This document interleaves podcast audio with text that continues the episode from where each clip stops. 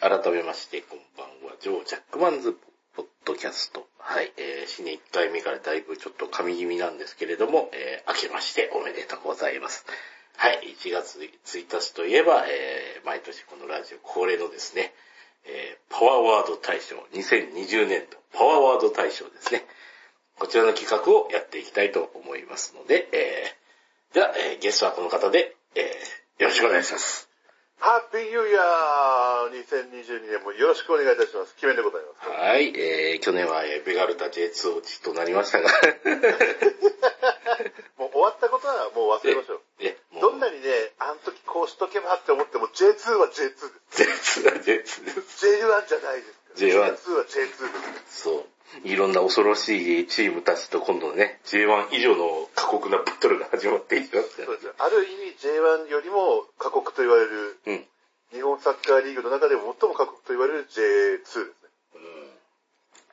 こちらが始まっていくという次第ですけれども、そうですね、まあ2020年とは言いつつもですね、収録は、年前にですね、年明け前に撮っておりますので、皆さんよろしくお願いします。はい。はい。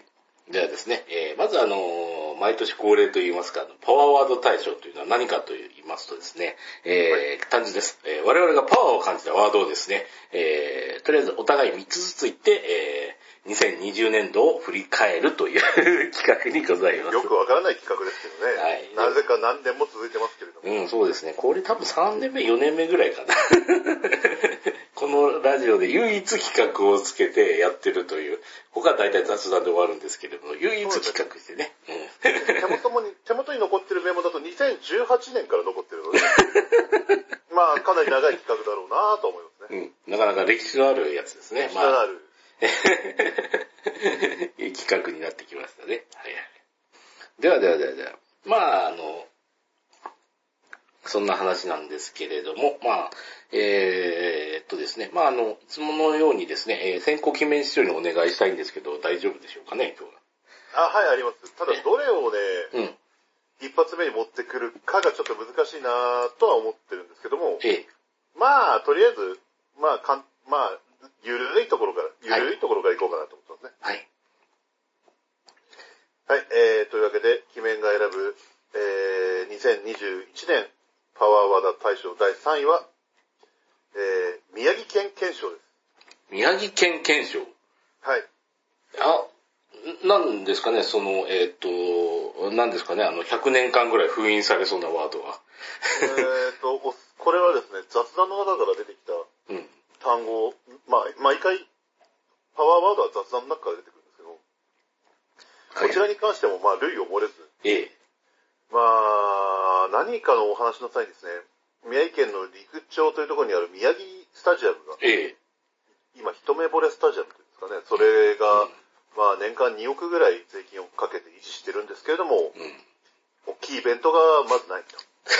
はい、震災復興で嵐が、4days かなんかのライブを、相当前にやったりはしましたけれども、基本的には、42,000人入るそのスタジアムで、1,000人ぐらいの女子の大会が開かれてるとか。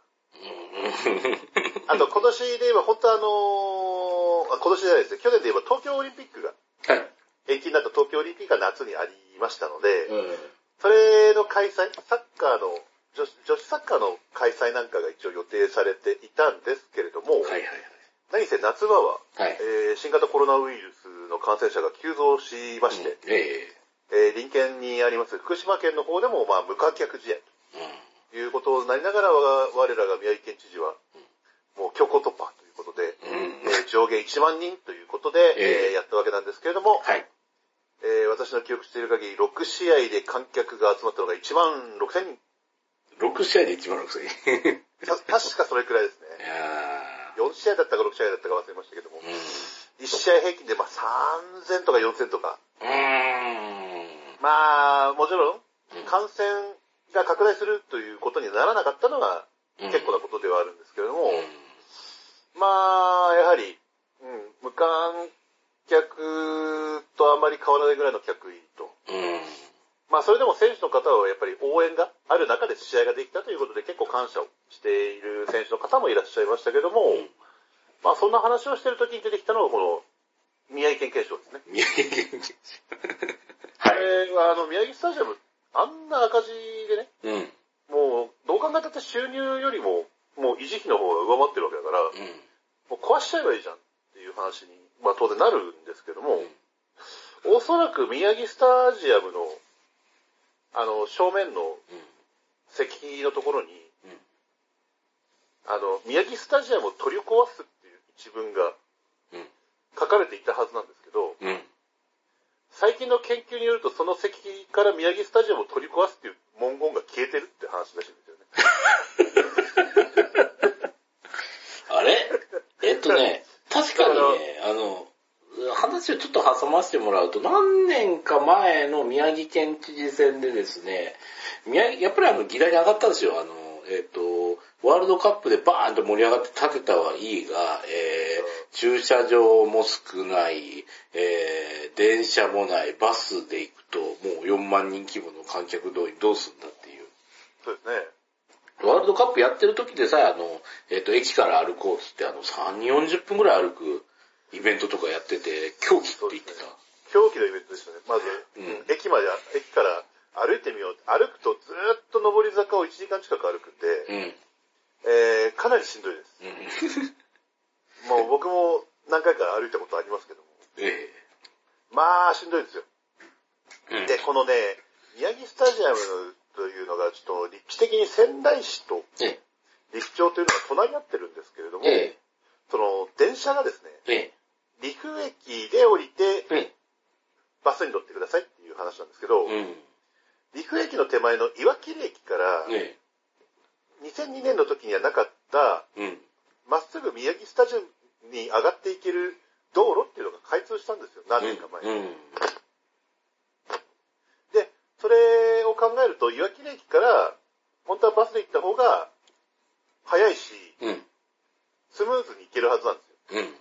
なぜなら陸駅へ行く電車は、岩切駅から小五田方面と陸方面で分岐しちゃうんで、岩切までだったら大量に電車があるんですよ。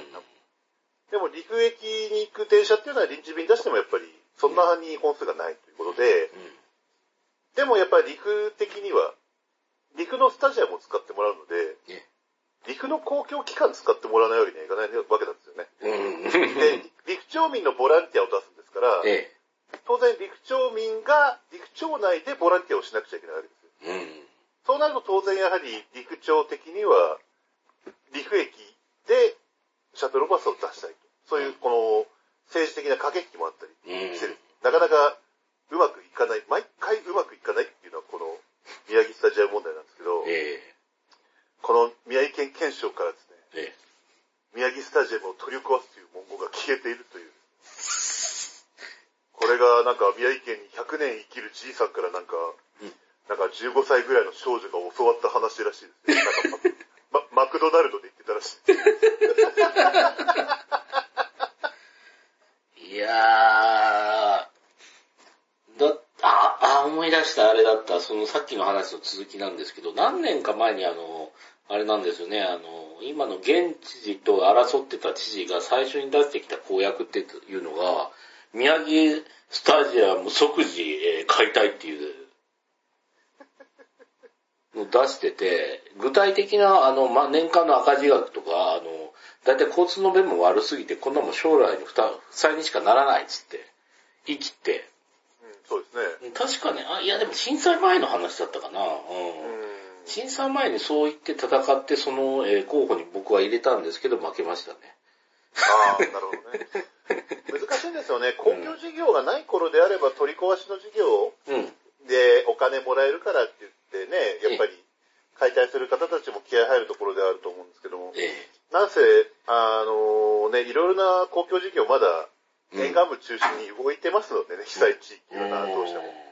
今それ最優先に持ってくる議題でもないし、宮城スタジアムのね、崩した柱が、ね、防波堤のところに埋め込まれますなんて話も特にないですし、だいたいドラマチックでもないですし、まあ、ちょっと何とも言えんのよね、こういう巨大建造物っていうのは。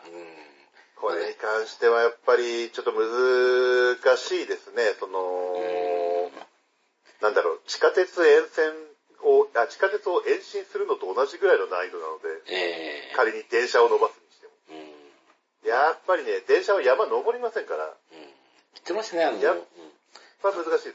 すよ。いや、泉中央から富山まで、地下鉄を伸ばすって言って、富谷市長選に打って出た候補とかいますけど、どうやってっていう、うん。まず仙台市営地下鉄ですからね。うん、仙台市営地下鉄を富谷まで伸ばす道理がないっていう。うん、富谷は富谷だから、仙台市まで乗り入れる、うん、なんか、BRT でも作れやって感じですけどね。まあ確かにまあ、新潟とか行くとね、すごい2台合体した BRT っていうかなんかいますけどね。うん。怖い。まあ、ああいうのはあってもいいとは思うんですけどもな、道路走りづらいとかいろいろありますし、うん、難しいところですけどね。うん。路面電車とか見ると、後ろから電車来るとやっぱり車道走ってると怖いよ。めちゃくちゃ。ああ、怖いです。もう僕も自然のある街で車走らせたことありますけど、やっぱり黄色い、うん、ね、矢印信号とかもう忘れてますしね、教本読んでないから。そうそうそう。絶対に。絶対間違うもん。うん。絶対に電車の進路を妨げてはならないっていうルールがあるからね、怖いよね、本当に自然が走ってるとか。僕も原付で細い道走ってて、うん、電車の右折のマークあるから自然来るんだなと思って、右向いた瞬間にもうヘルメットかすめるぐらいの一応自然がキューンって言ったことありますからね。おっかないおっかない。もう、本当にね、あれはいろいろ難しいものがありますけど、まあ、市電もね、輸送力そんなにないので、あれも。うん。まあ、1両しかね、走らせられないからね。1両編成っていうのがまず難しいですよね。ちょっと無理があるなっていうところで、わかりますけどね。いや。まあ、そんなわけで、私の方の初手、3位は、宮城県県首相ですね。これ果たしてパワーなのかって言われると、難しいところであるんですけど、僕はこれにはかなりパワーを感じました。うん。まあ、そうしてですね、今年はですね、パワーワードをね、始まる前に少し話してたんですけど、いまいちちょっとパワーがなかったかなっていう一年で、ね。なかったですね、今年はなかったです。まあ、もうなんかね、国全体にパワーを感じませんでした、今年は本当に。いや、それはわかりますけれどもね、僕の中ではですね、じゃあ、僕のちょっとパワーワード、候補ですね。はい、お願いいたします。言いましょうね。ロックさんの方から。はい。こちら、できますね。チャンピオンで連載してる木曜日のフルットっていう漫画があるんですよね。作者がですね、こちら、確か石黒正和先生ですかね。まあ、この方が書いてあるんですけれども、この方がですね、まあ、年の初めに言ってたんですけれども、フルットの、まあね、木曜日のフルットっていうのは、まあ、ちょっと女の子と、猫がアパートで、まあ、一緒に暮らしてるんですけども、まあ、猫さんが、まあ、結構喋ったりしながら、こちょこちょしてる日常系の、漫画なんですよ。うん。で、結構このフルットさんが、家事とか料理とか、結構料理とかして、有能だっていう話なんですけれども、でね、ここでですね、フルトのぬいぐるみっていうのをですね、まあ、キャラグッズで出したんですけど、期間無限店の受注生産で、ぬいぐるみを作ったんですよ。はい。うん。で、これがね、まあ、ものすごく売れたと。ほー。うん。で、これですね、ものすごい売れたんで、これも、再販してほしいっていう要望がかなり来たんですよ。なるほど。で、この作者さんはですね、言ってたんですけれども、はい。これですね、期間限定受注生産の商品っていうのの再販はタブー中のタブーだと。その通りですね。まあ確かに受注生産の再販が許されるのは、10年後だと思っていますと。間を置かずに、再生産するってことはタブー中のタブーだと。これにはまあ理由がありましてですね。まあこれね、期間限定受注生産っていうのはどれぐらい重いかっていうのは、まあ、買おうかどうしようかなって言われても、もうこの瞬間に買わないと二度と手に入らないと。いうことで、まあ買う決断を即す部分っていうのはいいんですけれども、ですね、迷ってるのを強制的に購入にしてもらうというね、呪いと、しかも近所レベルのやつだと。はい、ああ、なるほど。で、例えば、来月だったらなんとか金銭の都合がつくけれども、予約期間に、間に合わないから、飯を抜いて予約する人も出るでしょうと。うん。で、おそらく餓死する人も出てくるだろうと。出てくるね。で、おそらくこれを買うために何人か死んでたんじゃないかと。可能性はありますね。うん。で、死人を何人か出してまでやってる、商品だから、受注生産に関してはけじめをつけると。まあ、正しいですよね。だからですね、僕の中のパワーワードとしましてはですね、受注期間限定受注生産で人は死ぬって。まあ、死ぬかもわからんね。死ぬのは単純にお金がなくて死ぬだけじゃないんですよ。うん。悔しさのあまりに気が狂って死ぬっていう場合もあるんですよ、ね。手に入らないとね。僕ね、前一回だけ経験あるんですけど、うん、もう期間限定受注生産の品で、うん、ピンポイントで僕がむちゃくちゃ欲しかった商品があったんですよ。うん、で、それたまたま見つけて、うん、あ、やべえ、受注生産だ、いつまでだろう、調べてすぐ応募します、応募しなくちゃと思って、うん、サイト開いたんですよ。うん、締め切りが、当日の16時だった。おで、それ見たのが夜の8時ぐらいだって。4時間だら、うん、いや、4時間ならまだいけるだろう、開けてくれよって思うんだけど、うん、もう当然開かないですよ。予約締め切ってますから。うん、うわぁ、うわぁ、うわぁなんで4時間前に俺はこのページを開かなかったんだと思って、もう本当にね、そのショックでね、狂い死にそうになりました。なんで、まあ今頃気づく自分も悪いっていうのは、とりあえず置いといて。うん、なんで4時間、あと4時間じゃないかーっつって。うん。本当にね、あれは気がおかしくなるレベルで人間は狂いますよ。うん。い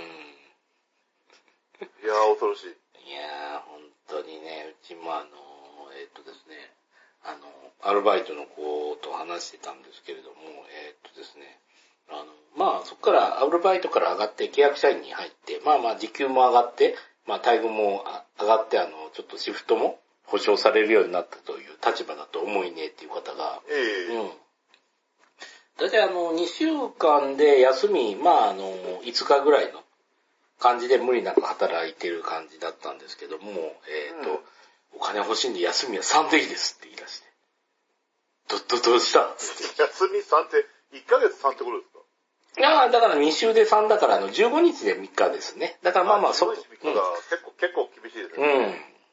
うん。どうしたんつっていう話で、まあ話聞こうかみたいな話になったんですけども、いやちょっとね、推しに課金しまくって、つって。ソシャゲかーつって。この子はもう、まあ、ソシャゲなんかに金使ってって言ったら、いや違いますって。ソシャゲ以外に課金って要素あるのって聞いたら、VTuber にハマっておりまして、赤ちゃか赤スパちゃかみたいな。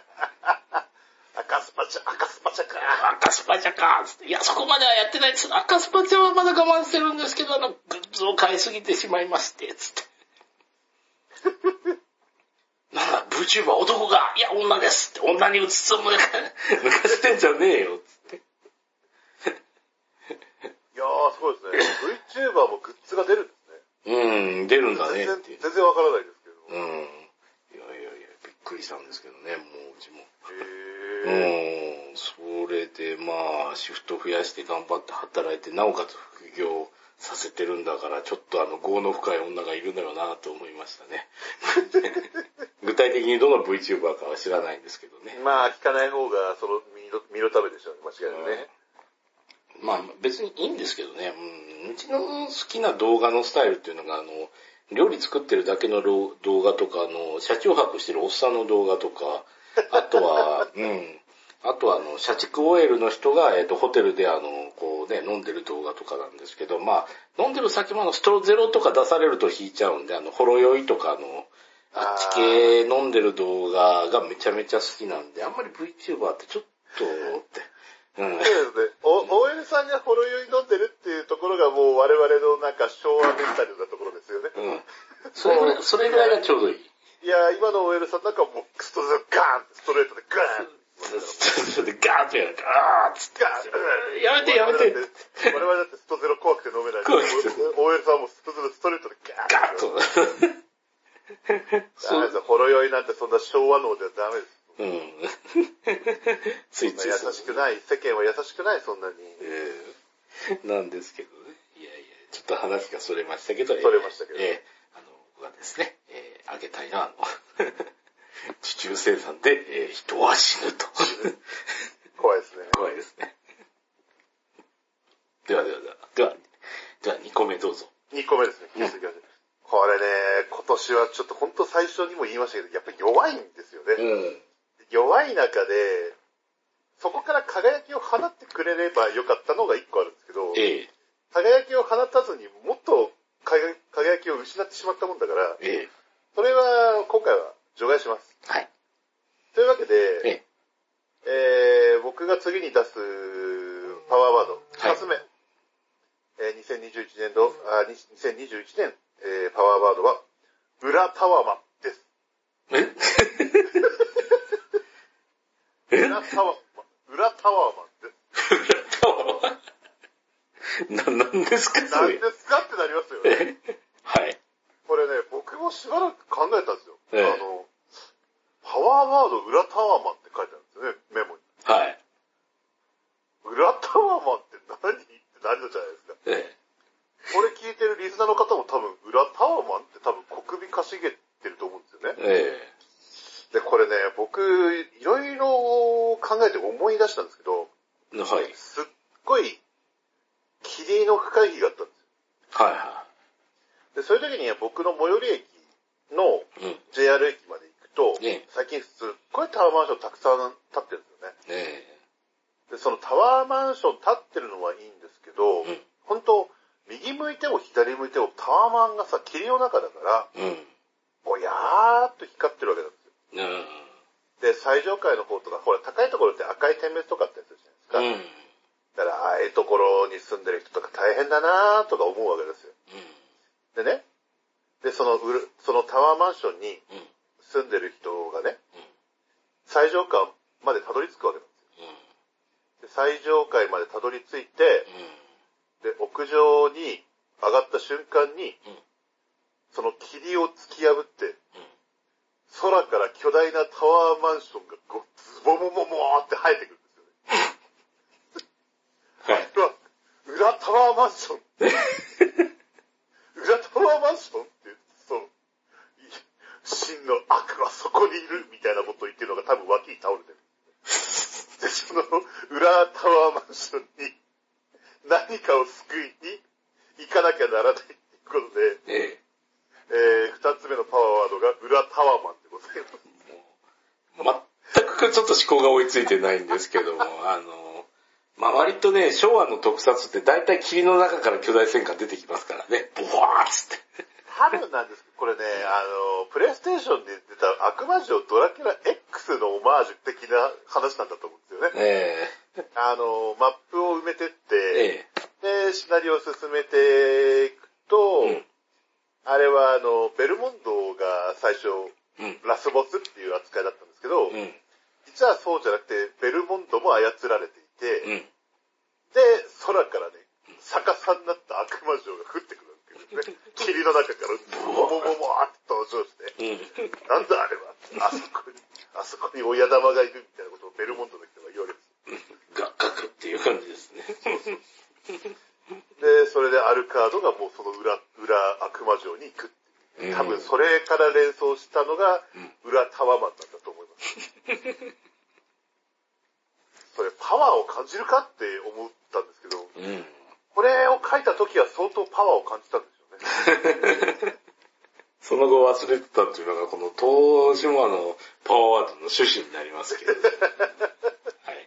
いや、逆に言うとこれを上回るパワーを持ってないワードが多かったというのが2021年なわけなんですよ。確かにちょっと弱いなっていうけど、弱いなとは思うけど、でも、それ以上強いパワーがあったかなっていう感じやね。そうなんですよね。だからまあそれ選ばれなかったらもう、まあ最後の方に多分言いますけど、ねえ。ああ、弱いねっていうのばっかりですけど。確かにな。はいはい。やっぱりね、普段生きてて、あんまりパワーのある単語って出会わないですよ。でこれね、去年くらいだったらまだ割とみんな余力があったんでパワーあったんですけど、今年ってほらやっぱ自粛生活2年目に入って、正直ね、春先ぐらいからもうみんなね、なんかね、もうパワー落ちてましたよね、全体的に。オリンピックのあたりでちょっと元気ある人は元気ありましたけど、やっぱあの時期はほら、もう感染者数が増えて、もう自粛、もう大変でしたから。僕も危うくライブが中止になるところでしたから。危なかったですね、もう。2日後に緊急事態出て、また宮城県内、ライブできなくなりましたから、ギリギリでしたね。でもね、もう本当に車中泊も大好きで、ね、なんかやってはいましたけど、やっぱり期間中ですね、でもどうしてもどうしようもなくて飛び出したけど、結局あれですもんね、飲みにも行かず車中泊はするけど、スーパーでお惣菜買って食べるとか。だって、緊急事態宣言が出てるから、ね、車中泊でどこかに行っても、飲み屋がないんですよね、空いてるところ。そうそうそう。空いてないし、まあもうしょうがないからっていう感じで、それでもうスーパーの人としか会わない、平日の、昼間ぐらいのスーパーの人としか会わない車中泊でしたけど、まあでもやっぱり、それはそれで楽しかったかなと。楽しかったならいいですけどね。まあそうですね、裏でちょっと話を引っ張ると、そういう最近、裏仙台って聞いた、ワードを聞いたんですよね。裏仙台、私はわからないですけど。いや、まあ、裏原宿とかね、なんかそういう話は聞いたことあるけど、裏仙台ってどこなんだろうって思ったら、やっぱりうちは観音様の裏だとは思うんですけどね。観音様の背中側の方です。背中側の方と。はいはい。まあ特に本当になんもないんですけどね。本当になんもないですよね。僕、人生で一度だけアメリカのニューヨーク行ったことありますけど、ニューヨーク市に。自由の女神を見に行くんだったら、自由の女神の背中を見ずには帰るなって言われますよね。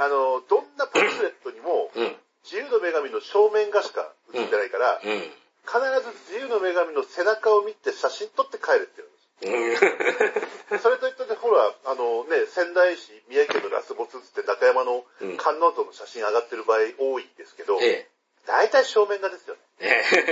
背中からの写真ってやっぱ地元民しか通らないですからね、まずね。確かにね。確かにニューヨークもね、自由の女神の裏なんて知りませんからね、もう。片方のかかと上がってるとかって知らないですよ。まあ自由の女神見たい方は八戸に日本一の自由の女神像がありますんで、そこで我慢して。そうなの？今知ったよ。確か八戸の方にあったはず。パワーワードではないけど、めちゃめちゃパワーを感じましたよ。そう、日本一の自由の女神なんてダメになって。日本一の自由の女神ですからね、もうよっぽど日本一なんですよね。相当期待していっちゃいますよ、僕は。まあそんなところでしたね。そういうわけで僕からはもう2つ目出しましたね。出しましたね。ドッグハントさんお願いいたします。よし、じゃあここからで、ここからちょっとギアを上げていこうかと思いますね。お願いします。僕下げちゃった。ではですね、いきます。ソシャゲの話です。インフレが極まりすぎて、ヒットポイントが3高画者1曲6歳まで伸びてる。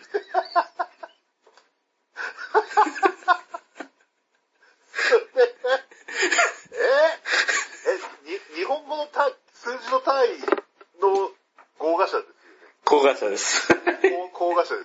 高画者です。はい。高画者、麻生木那由他とかの高画者ですよね。こちらですね。ソシャゲの話ですよ。そうですね。ちょっとですね、うちもこれノミネートしたはいいけどですね、ですね、この、大きな数ですね、こちらのですね、こちら、ますね。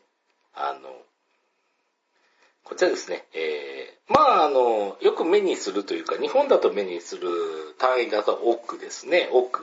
その上が兆。兆。この上となると、まあ兆の先輩がまず K ですと。K ですね。はい。今日、東京の今日って書いてあるんですね。K ですね。はい。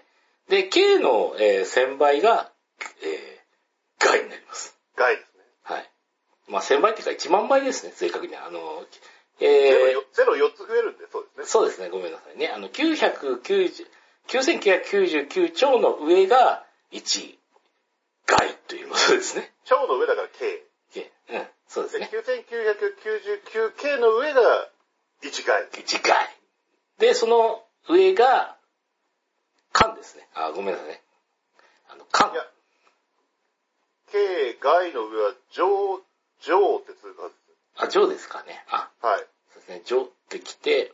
僕昔全部覚えましたね。まあそうなってくると、ですね、合賀社ですね。正確には。合賀社っていうのは10の52乗ですね。まあ10だと0が52個つく。そうですね。これもう書く人大変っていう感じの単位ですね。何があるとそんな単位になるんですか ?3、5ガチャ、1曲、6、3になってますね。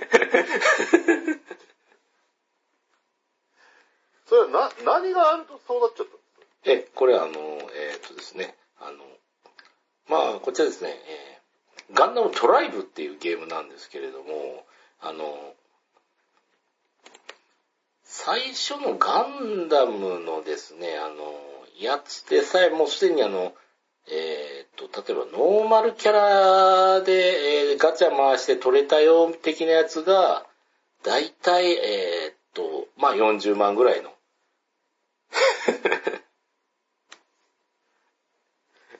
桁数だったんですけど。ほう。うん。もうどんどんインフリしてって、最終的にそうなってましたね。最終的にっていうか、もっと上になってるかもしれません。これ結構今年初めぐらいのツイートだったんで。でも、あれですよね、シューティングゲームとかでも、昔、スコアがインフレしてるゲームとかありましたけど、うん、それでも何兆ぐらいの単位だったと思いますよ。普通のゲーム1000万、2000万とかそんなレベルですけど、その中でも億超えて超のゲームなんて、めったに出なかったですから、だいたい超にする意味ねえだろっていう話で。シューティングゲームで。そうそうそう。なんか無限にループして超まで行くんならしょうがないよ。1000万のゲーム、一周1000万のゲームを何十周も何百周もしましたって言ったらまだわかんないでもないんだけど、一周して何千兆点とか取れるのはよくわからないからね。下の4桁取っとけばいいじゃん。出飲みってやつですね。出飲みしないと。それを数字にする意味がわからない。最初の時点で。確かね、だから海外とかでそういう単位は存在しないから、なんかちょっと大変な感じになるんだよね。なんか数え方が。うん。ミリオンの上確かビリオンしか知らなくて、その上。ビリオンがありますよね。うん。その上もちょっとわかんないんだよね。あるかどうかわかんないんで。ミリオンも確かアメリカ英語とイギリス英語で単位が微妙に違うとかなんかありましたよね。確か。そう。いや、そんな中でこのゲームですね。で、何が笑ったって言って、これね、スマホゲー、ブラウザゲーだったかな。だから普通にさ、ゲームやるわけじゃないですか。で、その内部処理見てる人がいて、このゲーム起動して、めちゃめちゃバッテリーの消費とスマホが極度に熱くなるからどうしてなんだろうと思ったら、本当にこの高画質とかの単位を計算してるっていう。いや、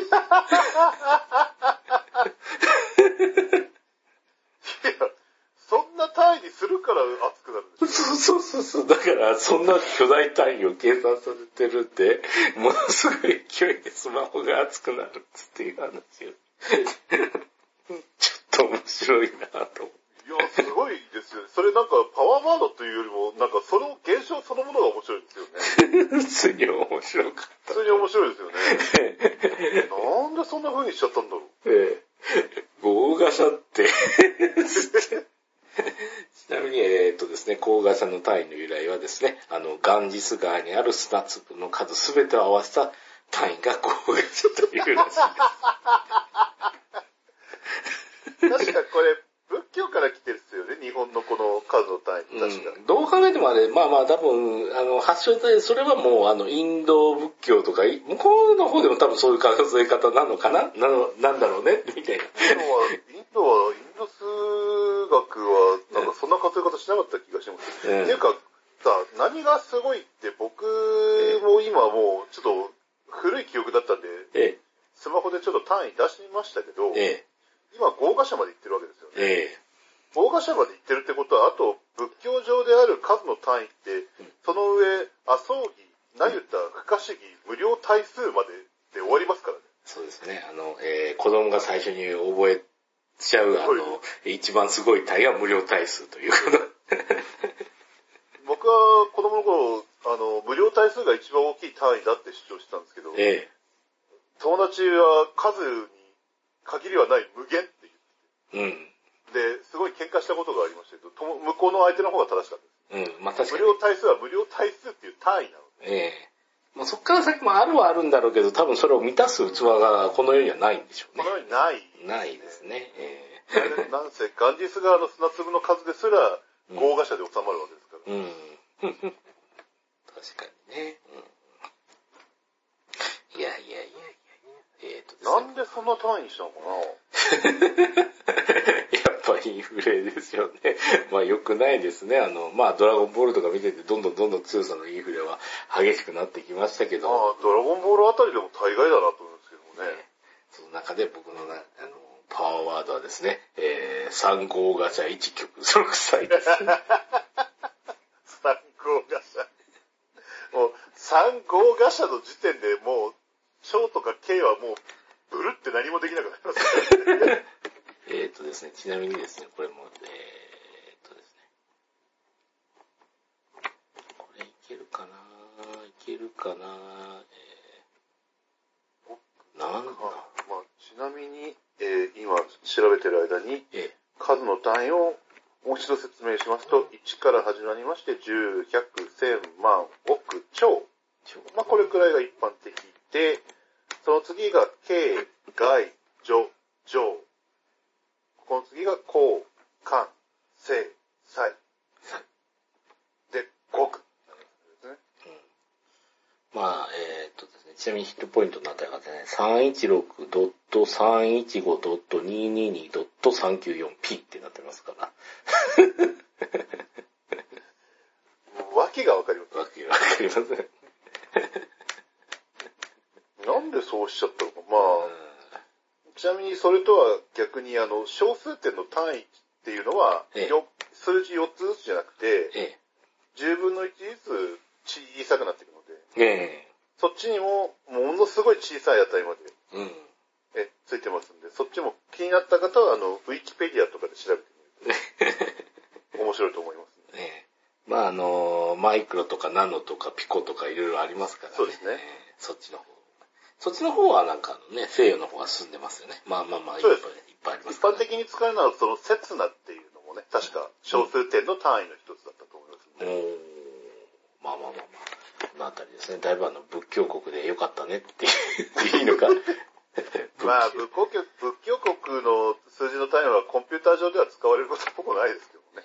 残念ながら。いや、でもこの著作では使ってるんで。著作で使ったからこうだったんじゃねえの。年明けで使っちゃったらこうなっちゃったっていう、もうそれはすごい悪しき前例なんじゃないのかな、多分。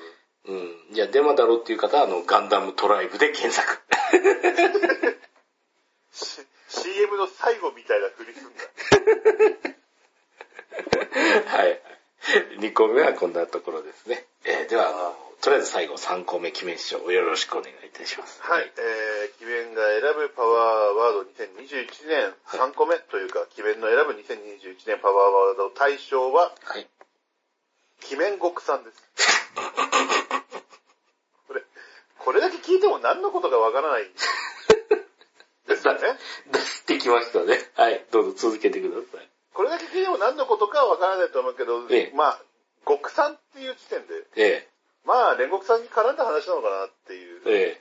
ね、ちょうどこの単語が出たのが、おそらく無限列車編がテレビで初めて、中継された8月、7、8月9月でしたっけ、うん、ぐらいですね、うん。お話だったと思ったんですけども、うんうん、これもね、もうどうしようもない雑談から始まったんですよね。うん、なんか、鬼面国さんっていうね、うん、もうすごいガチャを引く人がいるっていう話になってて、その人がね、言うんですよ。よもやよもやだ。5万円もつぎ込んだのに、SSR の星5が1枚持ってない。よもやよもやだ。続けて彼は言うんですよね。俺は俺の責務を全うする。1万追加。鬼面国さん鬼面国さんでしか叫ぶんですけど。もう、うちらですね、無課金税の毒次郎とか、もう、石がないから一歩も動けませんよ。石がないやつは動いちゃダメだ、みたいな。ダメだこれは引ける気がしねえつって。無課金、もう鬼面国さんに対してね、無課金者である人は言うんですよね。お前も無課金にならないから。採用するんですよね。もういい、やめろっつって。決めたっていうやつがね。おい、鬼面国、お前も無課金にならないから。いや、俺は無課金をしない。Google プレイカードを構えて。そこで、リサの曲が流れる。おかしい。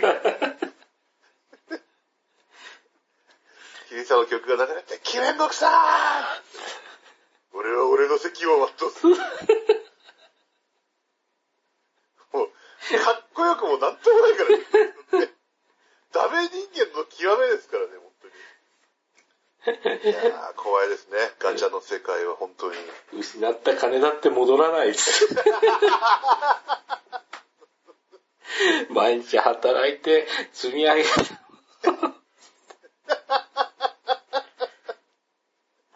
課金から逃げるな。スマホぶつけるんですよ。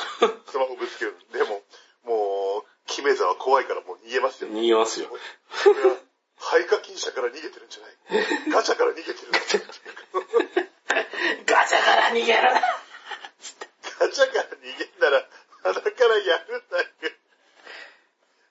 ガチャゲーよ俺はスタミナ切れから逃げてるだけだっつって勝ったんだ鬼面国さんは勝ったんだでも鬼面国さんは5万プラス1万で引けなかったですそれは勝ちなのかってそれは勝ったことになるのかっていうさ。鬼面国さんは負けないっつって。お前たちはいつも、お前たちの土俵でいつもこっちは戦っている。お前たちは俺たちの好きな絵柄のキャラクターばかり出してくれ。引くしかないだろう。逃げるなガチャから逃げるないやいやいや、話してた時あれでしたね、もっと凶悪なやつが出てきましたよね。親のクレカを使えつって。もっと凶悪な鬼が出てきましたから。もっと凶悪な鬼が出てきましたよね。お前も超重課金銭になれつって。これさ、どっちかというと味方の方が危ない人多いですよね。キメオカさんとか。俺は運営に嫌われてなどいない。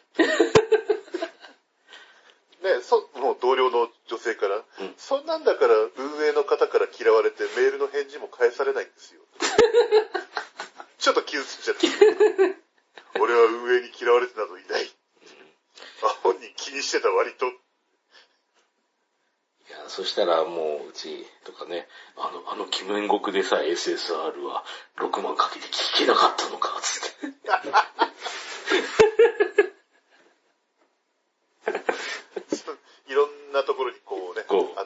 りがでんでんに行ってね。でんでんに行って。鬼面6万爆死。爆死。そうか。うん、あの鬼面極さんが、うん、バカな。バカな、つって。誰か、両手合わせて拝んでます、うん。そうですね。最後に親のとこ行かれて、ほんとひどいよね。ガチャなんか引くやつがあるかその通りでございます。その通りでございます。お父様、あなたのおっしゃる通りでございます。ガチャに7億万も使うな当たり前だろう当たり前だろうほんとその通りでございます。ほんとその通りだからね。引いちゃいかんよっていう。一応答えてきますけど、これ、事実じゃないですから、僕の話じゃない。鬼面極さんは鬼面極さんっていうキャラクターの話だった。鬼面は5万も6万もって入れてないですよ。ええー。いや、ちなみに。それはちょっとごっちゃりしないでいただきたい。そうですよね。うん。ちなみに先日FGO の中の、時計を購入されたと聞きましたけど、おいくらでしたっけ？時計ですか？FGO の時計は5万です。じゃあ、5万突っ込むんなら、5万のアイテム買えばいいじゃんっていう。ね。もうそういう逆転の発想ですよ。ガチャに対するこうカウンターとか。カウンター、まあ5万円あったら5万円ちゃんと使ってなんかもう残るもの持った方がいいよねっていうところ。結局金を使ってこの世の断りを、経済を回してしまいましたね。この世の経済を回してしまいました。いいんです、時計は。うん。いろんなところが作りますから。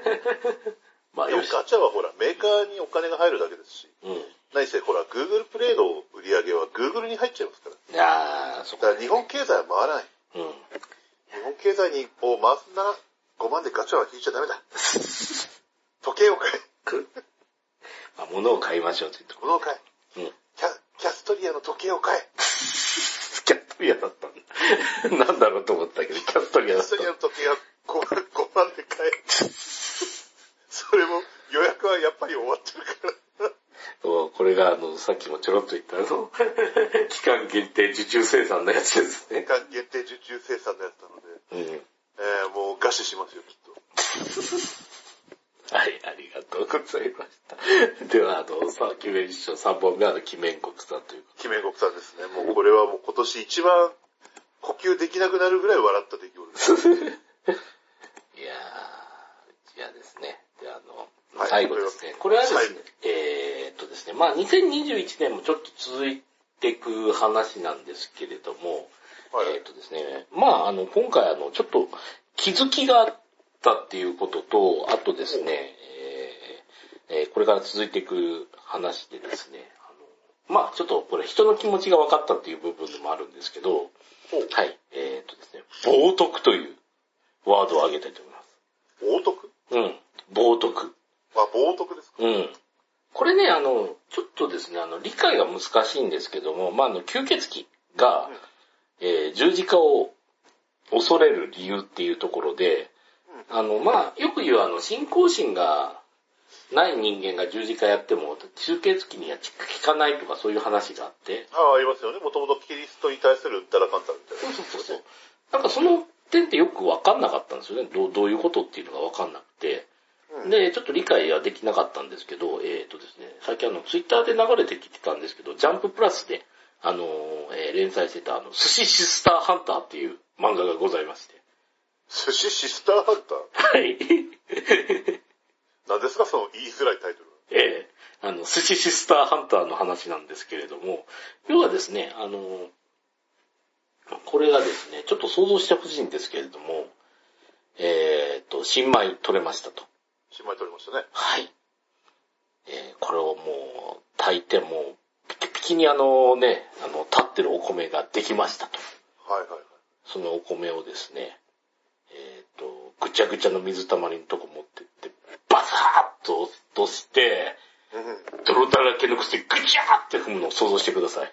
うわーって気持ちになるじゃないですか。うわーってなるじゃないですか。米どころの人間にそんなものを想像させたらもう想像だけでもう気が狂うレベルですよ。この感情が冒涜なんですよ。はあ。要は大切にしてるものを汚すという。ああ、なるほど。うん。自分たち、まあ大抵神仏とかいろいろですね、まあありますけれども、ちょっとそれに関しては譲れないぐらいで、そんなことやってる人間いたら殺すじゃないですか。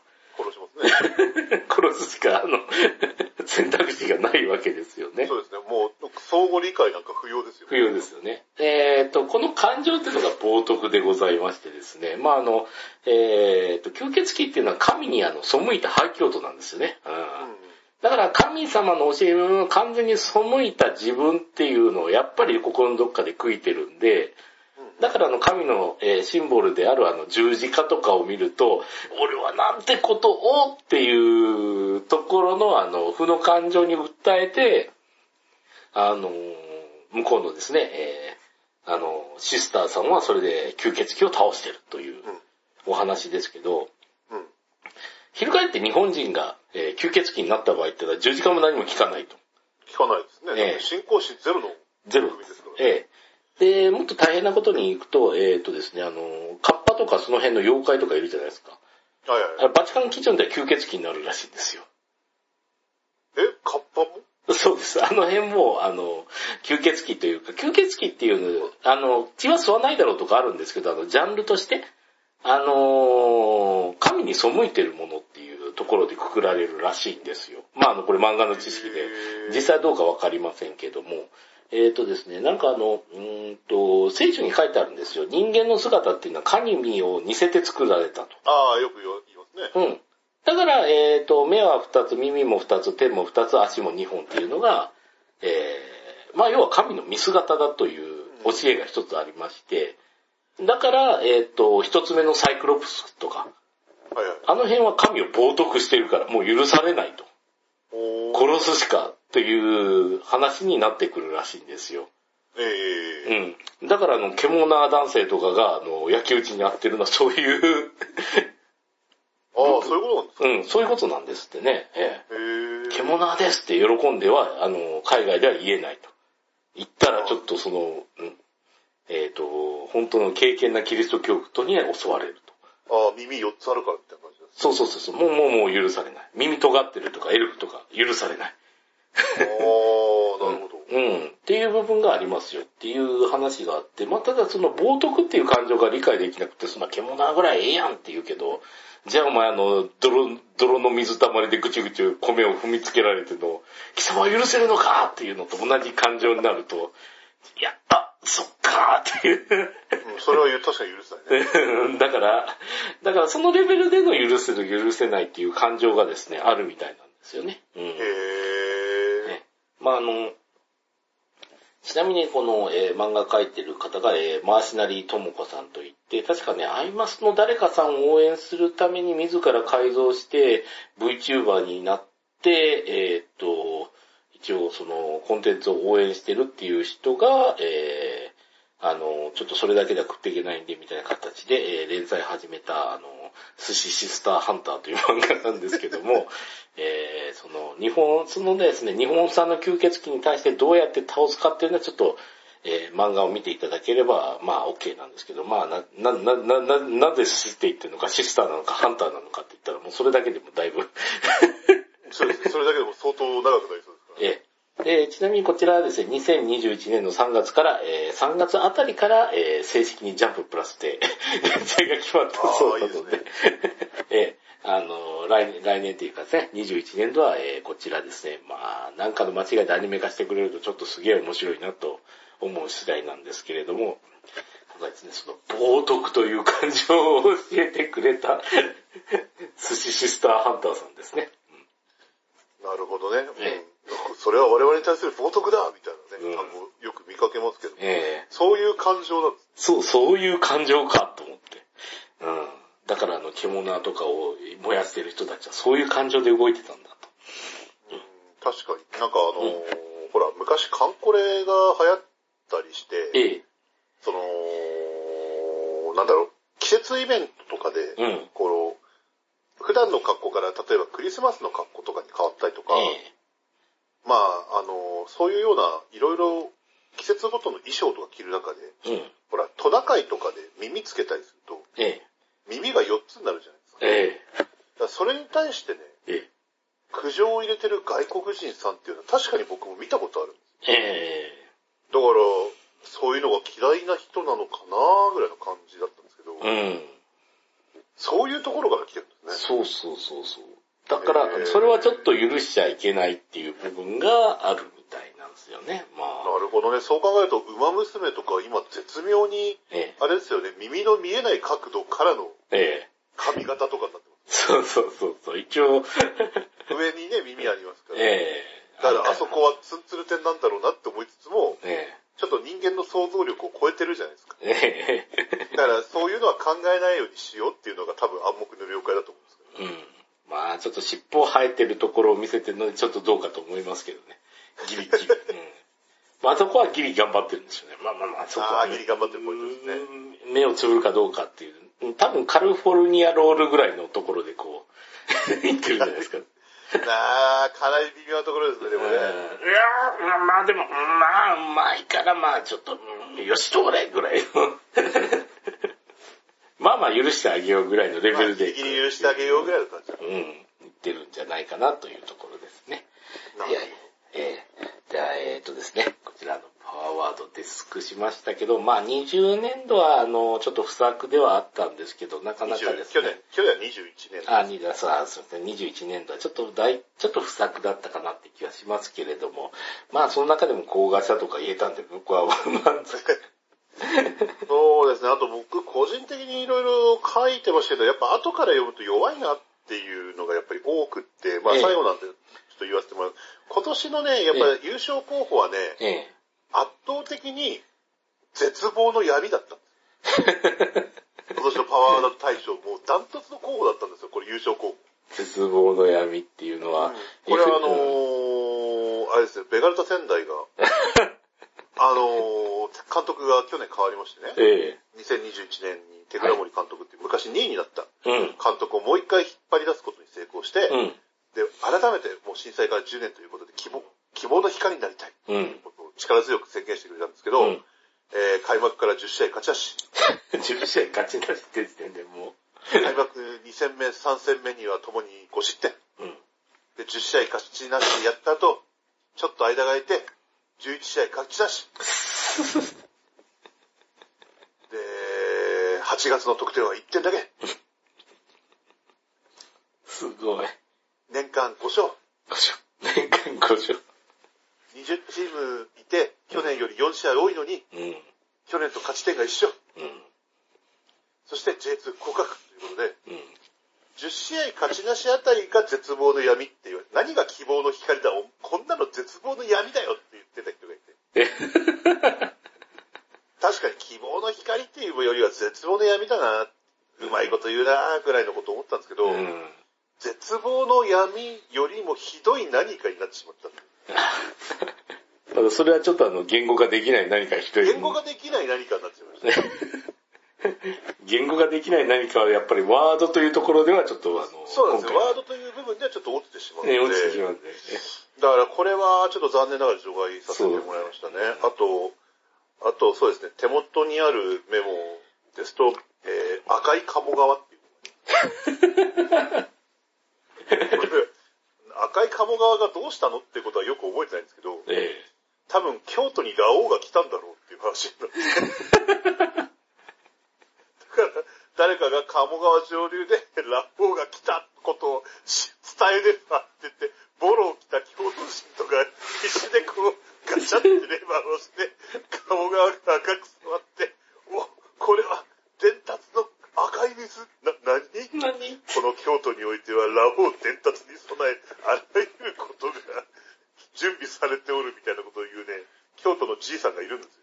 もうそんなどうでもいいワンシーンよく引っ張ってきましたね。でこれもね、言うまでもなくね、弱いんですよ。